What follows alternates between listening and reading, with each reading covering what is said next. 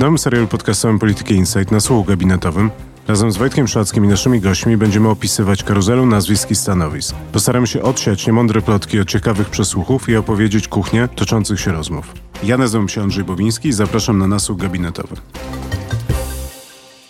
Jest środa 6 listopada. W trzecim odcinku nasłuchu gabinetowego razem z Wojtkiem Szackim spróbujemy uporządkować wiedzę na temat rozmów rządowych i opowiedzieć o dynamice w obozie Zjednoczonej Prawicy, która nimi rządzi. Ja nazywam się Andrzej Bowiński i zapraszam na nasłuch gabinetowy.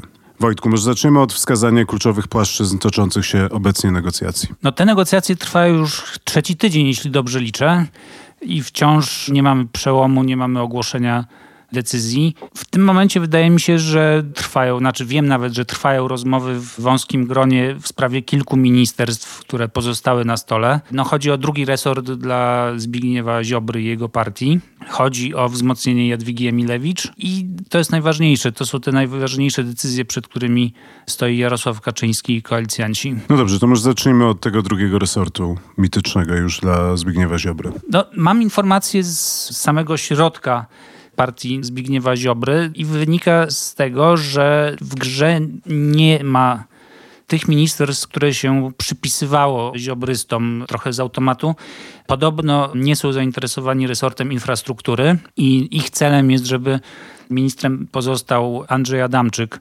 czyli polityk związany z Beatą Szydło, która jest w taktycznym sojuszu z ziobrystami i której wpływy osłabły odkąd odeszła z rządu. I Andrzej Adamczyk rzeczywiście chyba ma szansę pozostać w rządzie, chociaż też mówi się trochę o Marcinie Chorale jako o jego zmienniku. Podobno ziobryści nie są zainteresowani także cyfryzacją, z uwagi na to, że, cytuję, jest to resort trudny, a także sportem, dlatego że, znów cytuję, jest to resort, który nic nie daje, nie pozwala na prowadzenie polityki, tylko na ściskanie się z piłkarzami. Więc co jest na stole? Na stole podobno jest Ministerstwo Środowiska, ale czy w obecnej postaci, czy okrojone, tego prawdę mówiąc jeszcze nie wiem.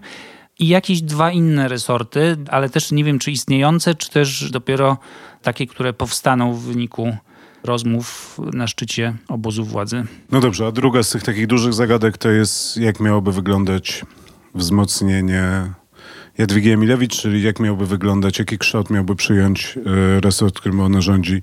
Obecnie jest Ministerstwo Przemysłu i Technologii. Tu ja się włączę i powiem, że tu były różne teorie, które my też przytaczaliśmy. Jedna to była, że część z ministerstw energetyczno-środowiskowych miałaby zostać przyłączona do tego przemysłu i technologii.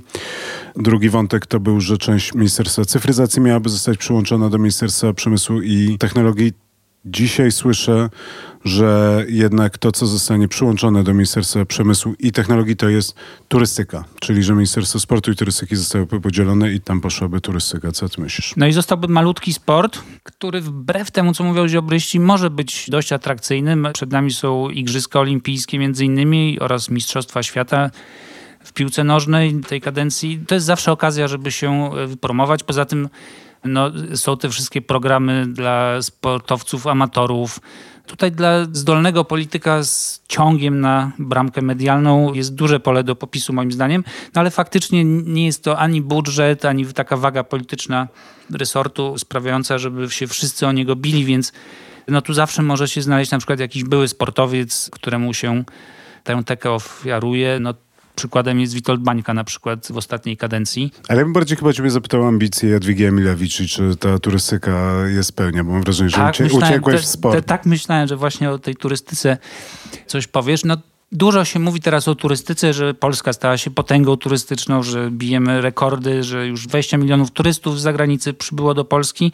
No ale nie oszukujmy się, no, te kilka departamentów z Ministerstwa Sportu i Turystyki, gdyby przyszło co do czego i przypadły Jadwidze Emilewicz, no to nie byłoby to wzmocnienie resortu i Jadwigi Emilewicz osobiście, o jakim myślał Jarosław Gowin na starcie tych negocjacji. Wydaje mi się, że on miał raczej plany stworzenia super resortu gospodarczego i nie jak Ministerstwo przedsiębiorczości, technologii i turystyki nie będzie super resortem gospodarczym. Trzecie takie pytanie, które ja sobie zadaję, o tym się mało mówi, ale, ale myślę, że jest to dosyć istotne, to jest co będzie z Ministerstwem Finansów i z Ministerstwem Rozwoju. Z tego, co ja słyszę, toczą się cały czas negocjacje w sprawie Ministerstwa Finansów, ale tutaj jest to o tyle zaskakujący obrót spraw, że po prostu jest mało kandydatów i nikt nie chce objąć tego ministerstwa, w którym jest dużo kłopotów. Z kolei jedynym kandydatem, który się pojawia, to jest Jerzy Kwieciński, ale to wtedy pojawia się pytanie, co z Ministerstwem Rozwoju, więc tu jest jakiś taki kłopot też chyba na tej linii właśnie finansowo-rozwojowej. Tu przyznam się do niewiedzy. Nie rozmawiałem o tych ministerstwach z nikim ważnym ani z PiSu, ani z Solidarnej Polski, ani z Porozumienia.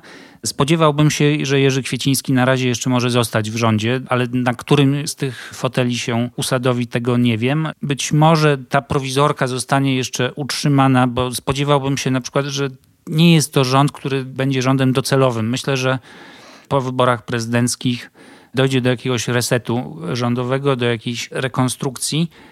I być może wtedy uda się załatwić te problemy, których się nie uda załatwić teraz. Rzeczywiście brakuje dobrego kandydata na ministra finansów. PiS się sparzył na ludziach tak zwanych z rynku. Nominacja Teresy Czerwińskiej tego dowiodła. Politycy PiSu się nie garną. Poza tym no, trudno tak na pierwszy rzut oka znaleźć człowieka, który byłby na tyle kompetentny, na tyle by się znał na finansach, a zarazem miał pozycję polityczną, a zarazem dawał gwarancję Mateuszowi Morawieckiemu lojalności, a także Jarosławowi Kaczyńskiemu. Po prostu mało jest polityków, którzy spełniają wszystkie te cechy i jeszcze umieliby mówić po angielsku, żeby się dogadywać w Brukseli. No to jest jakaś kwadratura koła w PiSie i to rzeczywiście jest kłopot i ja bym się tak całkiem nie zdziwił, gdyby Jerzy Kwieciński pozostał ministrem finansów.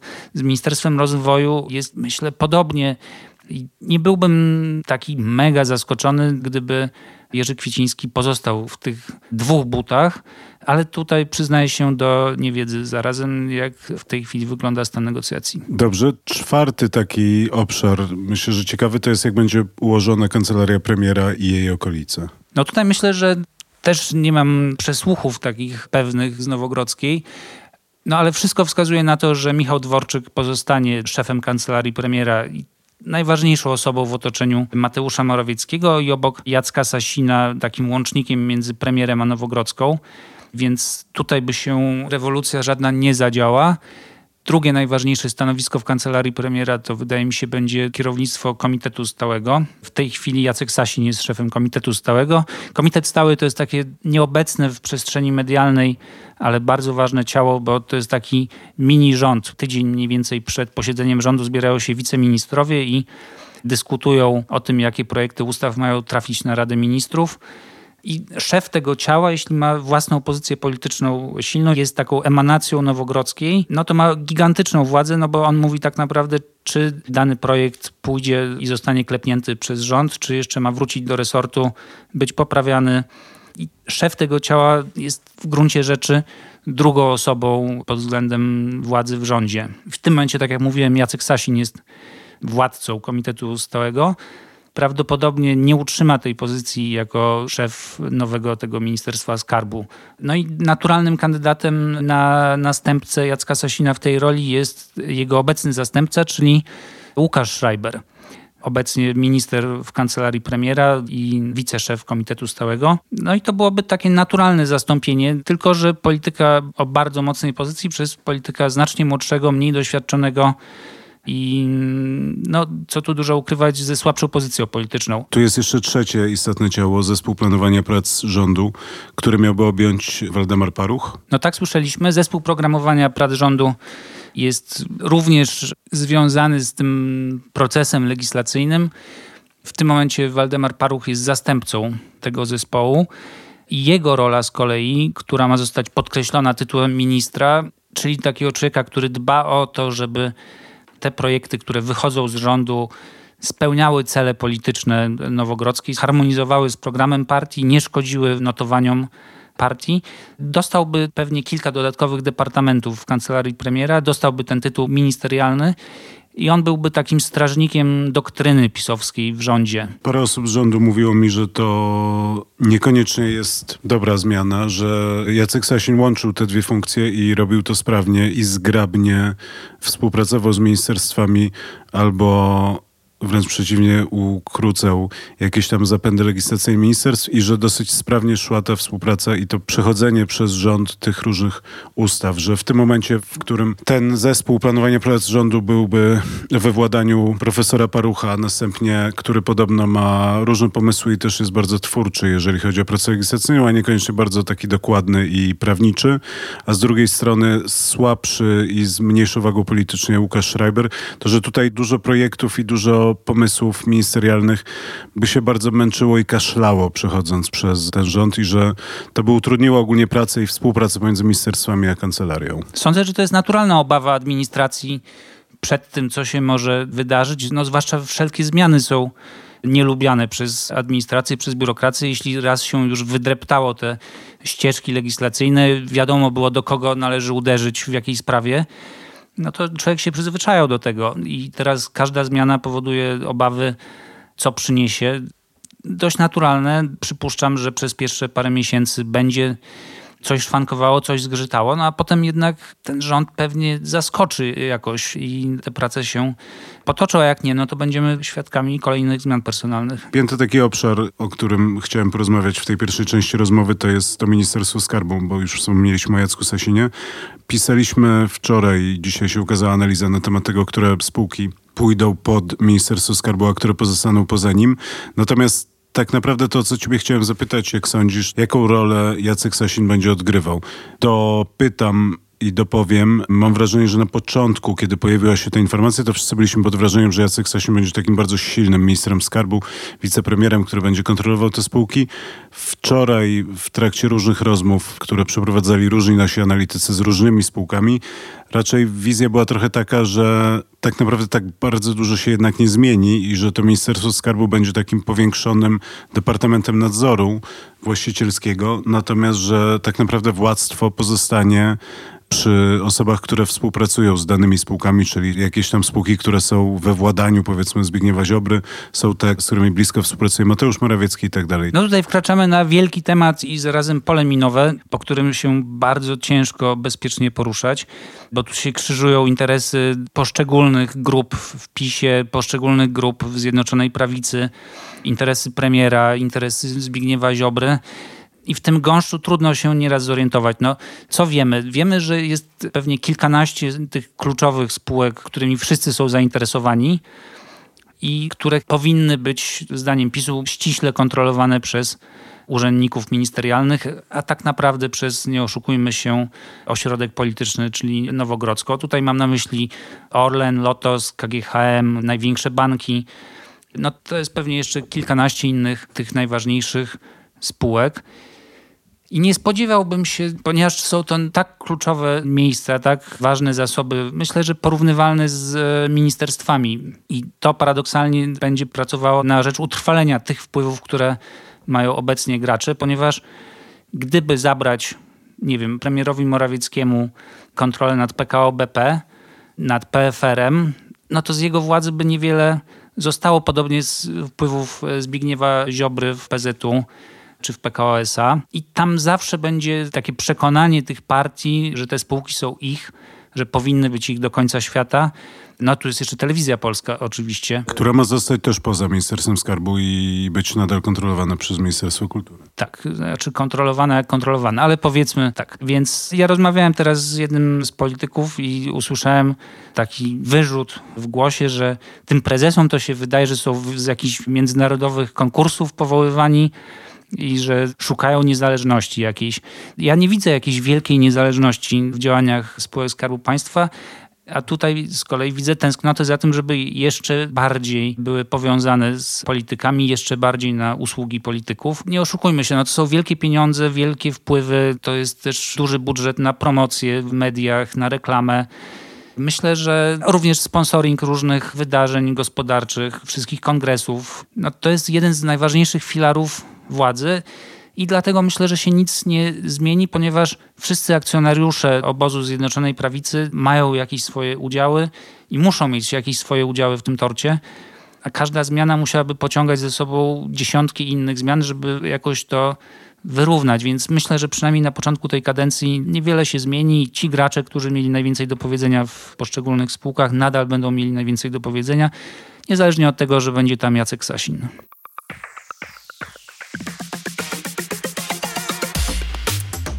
Dzień dobry. Nazywam się Robert Tomaszewski. Od siedmiu lat w Polityce Insight zajmuję się sektorem energetycznym i polityką klimatyczną. Zapraszam Państwa do słuchania nowego podcastu Energia do zmiany, w którym opowiadam o najważniejszych wydarzeniach w energetyce, o trendach technologicznych i zmianach regulacyjnych w Polsce i Europie. Z moimi gośćmi dyskutujemy też o konwencjonalnych i odnawialnych źródłach energii. Podcast Energia do zmiany znajdziecie Państwo na SoundCloudzie, Spotify i w iTunes. Zapraszam do słuchania, obserwowania i komentowania. Do usłyszenia. To teraz przechodząc do drugiej części naszej rozmowy, chciałem Ciebie zapytać, już trochę odchodząc od tych personeliów i kwestii związanych z poszczególnymi resortami, zapytać Ciebie o dynamikę tych negocjacji. To, co wiemy, to, że one toczą się długo. To znaczy, że te trzy tygodnie, które za chwilę miną, a nie wiadomo, czy to jeszcze chwilę dłużej nie potrwa, powodują, że bardzo dużo się dzieje i że jest duże napięcie, że to wszystko można było, zdaje się, zrobić dużo szybciej i prościej. No chyba nie można było, skoro tak długo się dzieje.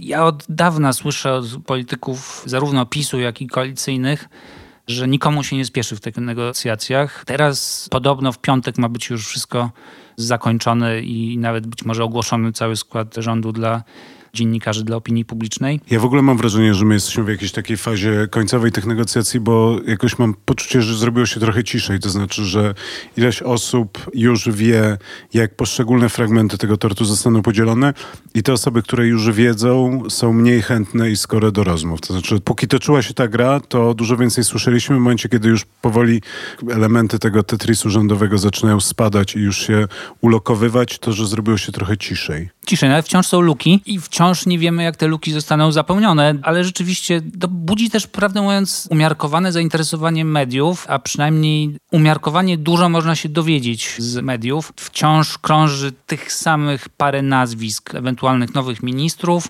Mówi się o kilku resortach. No i trochę trudno się dziwić nam czy dziennikarzom, że niewiele więcej mówimy, bo bardzo szczelni są politycy PiSu i bardzo oszczędnie dawkują te informacje. No dobrze, ale wracając do tej dynamiki. Taka pierwsza dynamika, o której sobie rozmawialiśmy przed rozmową, to była dynamika silnych koalicjantów i to był ten pierwszy tydzień tuż po wyborczy, kiedy dopiero czytaliśmy tak, wyniki 18 wyborów. posłów Gowina, 18 posłów Zbigniewa Ziobry. Mamy to, nie da się zbudować bez nas większości jesteśmy mocni. No to był taki moment wielkomocarstwowy tych koalicjantów i taki moment, kiedy mam wrażenie, że oni zaczęli wysoko licytować w tych rozmowach. Tak, no wtedy się pojawił ten drugi resort dla Zbigniewa Ziobry, wtedy się mówiło o superresorcie dla Jadwigi Emilewicz. Wtedy jeszcze nie było wiadomo nawet przecież, czy premierem na 100% będzie Mateusz Morawiecki, bo ziobryści wysyłali sygnały, a może ktoś inny, a może sam Jarosław Kaczyński byłby dobrym kandydatem na premiera. Tak, rzeczywiście to była ta pierwsza dynamika. Potem kolejno nazwaliśmy ją sobie roboczo Marszku Centrum. To był ten moment, kiedy wydawało się, że Mateusz Morawiecki przejął kontrolę nad tymi negocjacjami i, i dużo więcej było jego, jego pomysłów. I tutaj to też grało na korzyść Gowina, a trochę powodowało, że było mieć poczucie, że jest mniej Zbigniewa Ziobry i też Beaty Szydło. Tak, zwłaszcza Beata Szydło jakoś zaniknęła. To był ten moment, kiedy pojawił się pomysł połączenia Ministerstwa Energii i Środowiska, które może obejmie, może nie obejmie Michał Kurtyka. To był ten moment właśnie, kiedy cyfryzacja miała pójść do Jadwigi Emilewicz. To był taki właśnie ten, o czym w zeszłym tygodniu rozmawialiśmy, ten centrystyczny kierunek. Tak, z tym, że ten marsz ku centrum, no to trochę też pokpiwaliśmy sobie z niego w naszym podcaście w zeszłym tygodniu, bo no, trochę bezobjawowy jest ten marsz ku centrum, zwłaszcza jeśli spojrzeć na wydarzenia towarzyszące procesowi powstawania rządu i od których nie można uciekać, czyli ta trójka kandydatów, zwłaszcza dwójka kandydatów na sędziów Trybunału Konstytucyjnego, jakoś słabo się rymuje z zatykaniem flagi w centrum. No i to jest właśnie ta trzecia dynamika, w której mam poczucie jesteśmy teraz, czyli to jest ten moment, kiedy Jarosław Kaczyński po prostu w tym tygodniu pokazał wszystkim, kto tu rządzi. To znaczy ta mnogość teorii, dlaczego tacy, a nie inni kandydaci na Trybunał Konstytucyjny zostali wskazani. Dlaczego Antoni Macierewicz będzie marszałkiem seniorem? Tych różnych pomysłów i opowieści było bardzo dużo, a mi się wydaje, że ta odpowiedź jest dosyć prosta. To znaczy po prostu, że Jarosław Kaczyński wszystkich porozstawiał po kątach i powiedział, że to on będzie decydował i takie podjął decyzję i proszę bardzo. No to trochę wygląda tak, jakby tata pozwolił się przez jakiś czas bawić dzieciom, a potem wrócił i posprzątał zabawki i teraz to on będzie wszystkie te dzieci rozstawiał po kątach. I pewnie tak jest. No, rzeczywiście Jarosław Kaczyński ma najwięcej narzędzi, najwięcej możliwości, żeby ten rząd w końcu jakoś powstał. Nie pamiętam kto, być może Andrzej Zybertowicz użył takiego zgrabnego powiedzenia, że Jarosław Kaczyński może podjąć każdą decyzję, ale nie może podjąć wszystkich decyzji. No ale tutaj widać, że może podjąć większość decyzji i on się musi poruszać w warunkach pewnego ograniczenia. Znaczy ma tutaj interesy partii, ma interesy koalicjantów, ma interesy mediów, które mu sprzyjają, ale w obrębie tego pola ma bardzo dużą swobodę ruchu i jeśli teraz negocjuje w trójce, a słyszałem, że teraz te negocjacje już są w bardzo wąskim gronie, czyli Jarosław Kaczyński rozmawia ze Zbigniewem Ziobrą, albo z Jarosławem Gowinem, albo z nimi dwoma, no to w takim gronie tutaj Jarosław Kaczyński ma wszelkie dane ku temu, żeby wynegocjować wszystko, co chce. Ja nie jestem wielkim fanem tego wychwalania Jarosława Kaczyńskiego jako najznamienitszego stratega w historii polskiej polityki, ale mam wrażenie, że on w tym momencie jest w swoim żywiole i że tak trochę te negocjacje zostały poprowadzone, że tak jak mówisz, ta pierwsza dynamika polegała na tym, że Jarosław pozwolił wyszaleć się swoim koalicjantom, następnie tydzień później wykorzystał Mateusza Morawieckiego, żeby trochę ukrócić i uspokoić ich zapędy, a w końcu przyszedł i tak jak mówisz, pozamiatał i opowiedział wszystkim jak będzie. Ktoś opowiadał o tym, że w tych negocjacjach to polega na przeciąganiu liny i że Jarosław Kaczyński po prostu jest największy, najsilniejszy i najwięcej waży, więc mu się opłaca, żeby trzymać tą linę i patrzeć jak jego oponenci tam wierzgają i ciągną i podskakują, aż się nie zmęczył i wtedy po prostu on bierze i siłą swojego gravitas, czy tak naprawdę po prostu swoich posłów i, i, i swojej partii, przeciąga ich na swoją stronę i kończy tą zabawę. Różne metafory można oczywiście wymyślać. Mnie przychodzi do głowy taka pokerowa, że na początku rozdania Jarosław Kaczyński ma dwa asy, a potem przychodzą trzy karty na stół i tam są znowu dwa asy. No i weź tu graj z kimś takim. No po prostu zarówno Jarosław Gowin, jak i Zbigniew Ziobro już na wstępie mieli dużo słabsze karty, ponieważ żaden z nich, nie oszukujmy się, nie może zerwać negocjacji i pójść do opozycji. No tutaj oni też grają na tym polu, które wyznacza ich pozycja polityczna i mogą sobie ugrać. No, Ziobro może wziąć to drugie ministerstwo, prawdopodobnie nie będzie to jakieś super istotne ministerstwo. Jadwiga Emilewicz może dostać parę departamentów z któregoś z pozostałych resortów, no ale to jest wszystko, co mogą dostać. I tak naprawdę najciekawsze będzie, jak ten rząd na koniec dnia będzie wyglądał. No, czy powstanie kilka na przykład nowych resortów zupełnie gospodarczych, co nie jest jeszcze wykluczone a siła koalicjantów będzie niewiele większa niż w obecnej kadencji. I to jest ta czwarta dynamika, czyli ta, która rozpocznie się już w momencie, kiedy te największe klocki zostaną poukładane. Ty to nazwałeś dokręcaniem śrubek. To jest ten moment, kiedy tak naprawdę poza tymi dużymi negocjacjami zaczną zostać ustalane te mniejsze sprawy, tak jak wiceministrowie, spółki, agencje, może też aparat bezpieczeństwa, bo tu krąży dużo plotek, o których nie rozmawiałem, bo się za słabo na tym znamy. I ja myślę, że to jest ten moment, w którym Zbigniew Ziobro będzie miał szansę się wykazać i to jest ten moment, w którym to on może trochę przejąć inicjatywę, bo wydaje mi się, że to jest formacja, która jest dobra w te śrubki. No te śrubki to są również na przykład stanowiska wojewodów i wicewojewodów. Chyba ośmioro, jeśli dobrze pamiętam, wojewodów weszło teraz do Sejmu, więc będzie osiem miejsc do zagospodarowania. Pewnie będą jakieś zmiany też w urzędach wojewódzkich. My możemy na to patrzeć trochę z oddali, z pewnym lekceważeniem, ale dla życia partyjnego to będzie miało znaczenie, zwłaszcza poza Warszawą, zwłaszcza w mniejszych ośrodkach. No to będzie też kilkadziesiąt pewnie posad do rozdania w tych urzędach terenowych. Bo wiadomo, że jak przyjdzie wojewoda z Solidarnej Polski, no to pewnie zatrudni od razu pięciu swoich znajomych na pełnomocników, asystentów, doradców i tak. Będą pewnie zmiany jakieś w spółkach Skarbu Państwa. Jeśli na przykład Jarosław Gowin będzie strasznie grymasił po negocjacjach rządowych, no to zawsze można mu dać na przykład troje wicewojewodów i jednego wojewodę i on będzie mógł ogłosić jakiś sukces. Podobnie będzie pewnie ze Zbigniewem Ziobrą.